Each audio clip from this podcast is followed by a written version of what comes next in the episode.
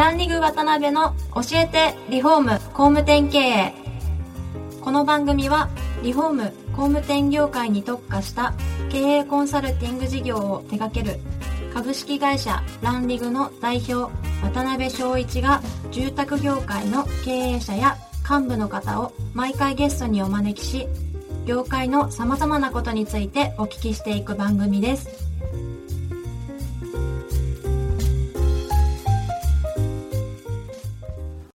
皆さんこんにちは。さあ今週も始まりました。ランリグ渡辺の教えてリフォーム工務店経営第89回目をお送りします。司会進行の志村玲美です。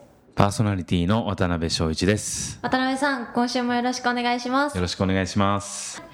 今回から4回にわたってご出演いただきますのは神奈川県に本社を持ち介護リフォームに特化して直営フランチャイズを全国に展開されている株式会社ユニバーサルスペースの遠藤社長ですよろしくお願いしますはい、ユニバーサルスペースの遠藤です。よろしくお願いします。お願いします。ユニバーサルスペースさんはですね、経済産業大臣表彰のですね、まあ、先進的なリフォーム事業者表彰を受賞されるなどですね、まあ、高齢者社会の中で非常にニーズの高まっている介護マーケットに多大な貢献をされている会社さんです。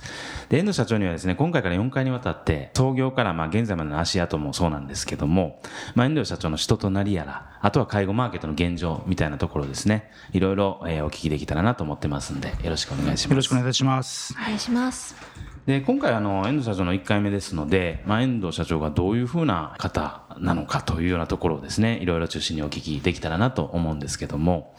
お生まれはどちらのご出身ですか遠藤えっと、社長東京の杉並区ですね。あ。杉並ではなくて、えー。で転勤をされてらっしゃるようなご家庭で育ったっていうことをお聞きしたんですけど、はい。どんなお子さんだったんですかねおそうですね、もうあの運動が好きで、あの本当に小学校はサッカーやって、はいはい。で中学校は陸上やって、で高校はアメフトやって、うん。ボクシングやってとか、そういう、まああのでもただですね、単元語とか、中小学校はこれ、はい。中学校はこれみたいな感じなんですけど、あそうなんですか。じゃあ、決してじゃあ、それこそ日本一何とかあるかって言ったらないんですけども、はい、ですすごいですね。高校の時はえアメフトとボクシングで並行してやられてたんですか？そうですね、はい、昼間はボクシングをや教えてもらって、はい。で学校終わったらアメフトやって、はい。もうお風呂で寝ちゃってる状態です、ね。はい、そこまでやっぱ体を動かすのがお好きだったんですね勝負事というか。そうですね。今じゃねこんなぽっちゃりしちゃってます 当時はねスリムでしたんで。えー、あそうなんですね、はいで高校あたりはあれですよね。転勤ついていかれずにお一人残ったみたいなこともお見受けしたんですけど。そうですね、はい、もうせっかく入った高校なんで、はい。なんで親についていかなきゃいけないんだって言って、はい。あのついていかずにですね、親はその九州に行っちゃったんですけども、なるほどなるほど。私は残らさせてもらって、はで、まあ、そこから、まあ、親戚ん家から通ったみたいな感じですね。ねえかなりあのいろんなことにはまられて卒業はギリギリだった そうですね。とはい、卒業は高校も大学もギリギリでした。ね。えー、何に熱中されてたんですか？そんなに。まあもちろんスポーツはね終わりなんでしょうけど。そうですね、まあ高校は本当にそうですね、あの熱中したというか、まあ、部活とか、まあ、そういうボクシングとかやってましたんで、はいはいはい。勉強、本当にしてなかったんですね、多分みんなびっくりすると思うんですけど、字を書かなすぎるとどうどうなるかっていうことがはい、自分で実証できたんですけど、はい字書けなくなっちゃうんですよね、さ3年間、字を全く書かないと、自分の字がですね、書けなくなって、なんかこんなんでいいのかなみたいな。え字を書かないってそれ怒られません？そうそうなんですよね。そうなんですよね。そうなんですよね。もうそれぐらいちょっと本当にで学校もまあ今ロケーションのいいところではい目の前が海だったりしたんですよね。はいはいはいですのであんまりこう勉強する環境じゃなかったのかな。まあ僕だけだかもしれないですけど。はいそんなところで、えまあでもね打ち込むと結構はいひたすらやっちゃう方ですね。興味持たないと全くやらないんですけども。なるほどなるほど、はい。すごいいろんなことにチャレンジされてきたんですね、社長になりたいみたいなことはその頃からなんか漠然とえーとね、そうなんです。高校の時になんとなくですけど、まあ、僕、まあ、うちの家系はそれこそ普通のもう一般サラリーマン家庭だったんで、まあ、社長っていう人はまあもちろんいないですから周りにいないんで経営者もいないですけど、まあ、その中でなんとなく社長かっこいいななんて思っちゃったんですね。あそうなんですか、はいはい。普通ねあの親御さんとかが普通にそうですね。はいはいはい。あんまりそういうね思いと持たないような感じがするんですけど、はい、で高校時代なんとなくそう思って、はい。っていうのはずっとこう普通でも何やったらいいかが分かんないし、やり方も分かんなかったっていう感じですかね。なるほどね、はい。で大学に進まれてえーっと大学はな何を勉強された？大学はですね建築学科に入りました。そうなんですか。はい。でやっぱりその高校時代なんとなくですね、そのまあ建築物を作ることにやっぱりこう興味を持ってたので、でそれで建築学科に入りまして、はいで建築学科入ったらまあね建築勉強すればいいんですけども、はいまあ案の定ですね。せっかくそうだそうそうそうなんですね。もう本当せっかく浪人までさして僕もう親に働けって言われてくれたんですね。もう大学なんか行ってる場合じゃないと。はいはいはいはいどんなそんな勉強もしないんだから。ちょっといでみんなまあそれ周りに乗っちゃってですね、みんながこう浪人してるのがあったんで、はいじゃあ僕も浪人するとさせてくれって言って、まあ1年浪人してせっかく入ったんですけど、でも結局まあ建築はそうですね。はい。勉強せずに、うんで建築学科なんでやっぱり設計の勉強とかもするんですけどもね。もう早急にやめてしまってですね、あもう向いてないなと。設計は向いてないなと。へはい、でもただその時もですね、はい。アルバイトやったり、でもう車がその時にちょうどですね、はい。免許を取って、はい。僕のちょっと周りの先輩に、はい日本のこう、まあ、車のレースのチャンピオンがいてですね、えーはい。そういう人たちが周りにいる環境だったんで,、はい。でまた今度車に興味を持ち始めてしまってですね僕一回興味持つとですねもうとことんやってしまうんで へー。そうなんですね。で、まあ、ガソリンスタンドで働いてたんですけども、深夜で働いてまして、はい。30日になったら本当25日はもう峠にえとまあ、峠ですね。夜の道に行って。本気ですね。はい、っていうのをややってですね。で学校も寝に行くみたいな感じだったんですね。はいで今思いひどいですよね。なんかもうギリギリで。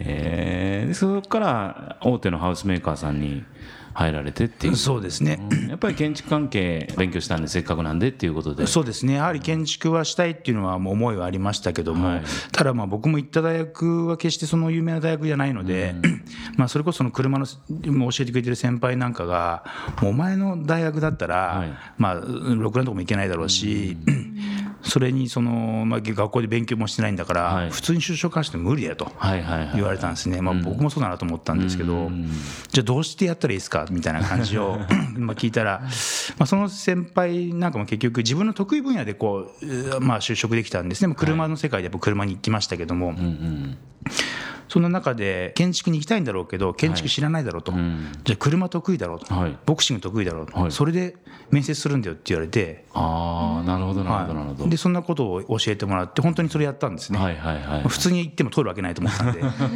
そしたら全部受かってですね。でその中の一つが、まあ、積水ハウスですね。はい、そこが僕抜けた中で一番、まあ、大手であったのと、はい。あと、まあ、特にここに来た方って当時じゃなかったんですけども、もう5月の段階ではい。就職内定もらったんですね、はい。こんな早く内定もらえるんだったらもう遊べるわと。基本そこなんですね。そうですね。で、それで、まあ、ラッキーだった感じですかね。はい。で、就職が決まったというところですね。ねえ入られてすぐ現場に配属されたっていうお話そうですね。最初は実はあの3か月だけは設計だったんですけども、ね。僕のなんかの時、まあ入社した1998年っていう多分同じ世代だと思うんですけど、すごい就職氷河期って言われてる時期だったじゃないですすね。そうですね。確かはい、だ就職難だったんですよね。でもまあ僕も入れてラッキーだったんですけど、やっぱりその設計を早期に学校の授業でも諦めてたんで、向いてないと。で現場がやりたいんだっていうところで、はい。まあ、面接の時もそれを話させてもらったんですけども、なるほどなるほど。運よくですね、まあ、1年目から現場監督って、はい。まあ、通常なれないんですけどね。ちょうど枠が空いて、でまあ、僕がまあ希望出してたので、はい。やってみないかっていうことでやらさせてもらったっていうところですね。はい。一番お客さんからするとねこの若さで大丈夫かみたいなめっねちゃ言われますね。あ言われますよね。もうすごいですね。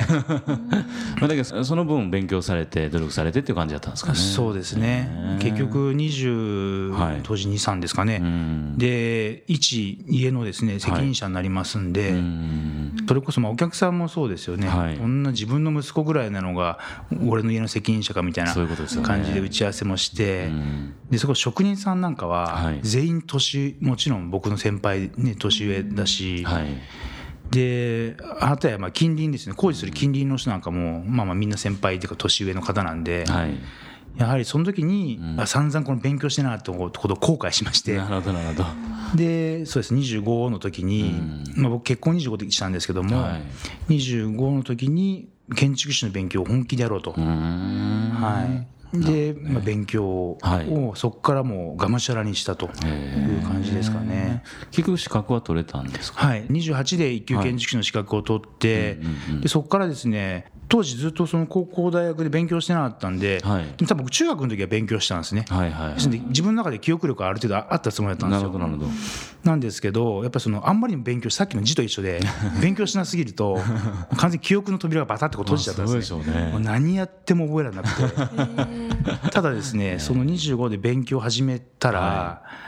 まあ、その仕事をして夜中の12時とかに帰ってきてそこからまた勉強して休みの日も結婚したばっかりなのに休みに勉強してみたいなことをやったんですね、はい、もうこれは仕事で使えないと。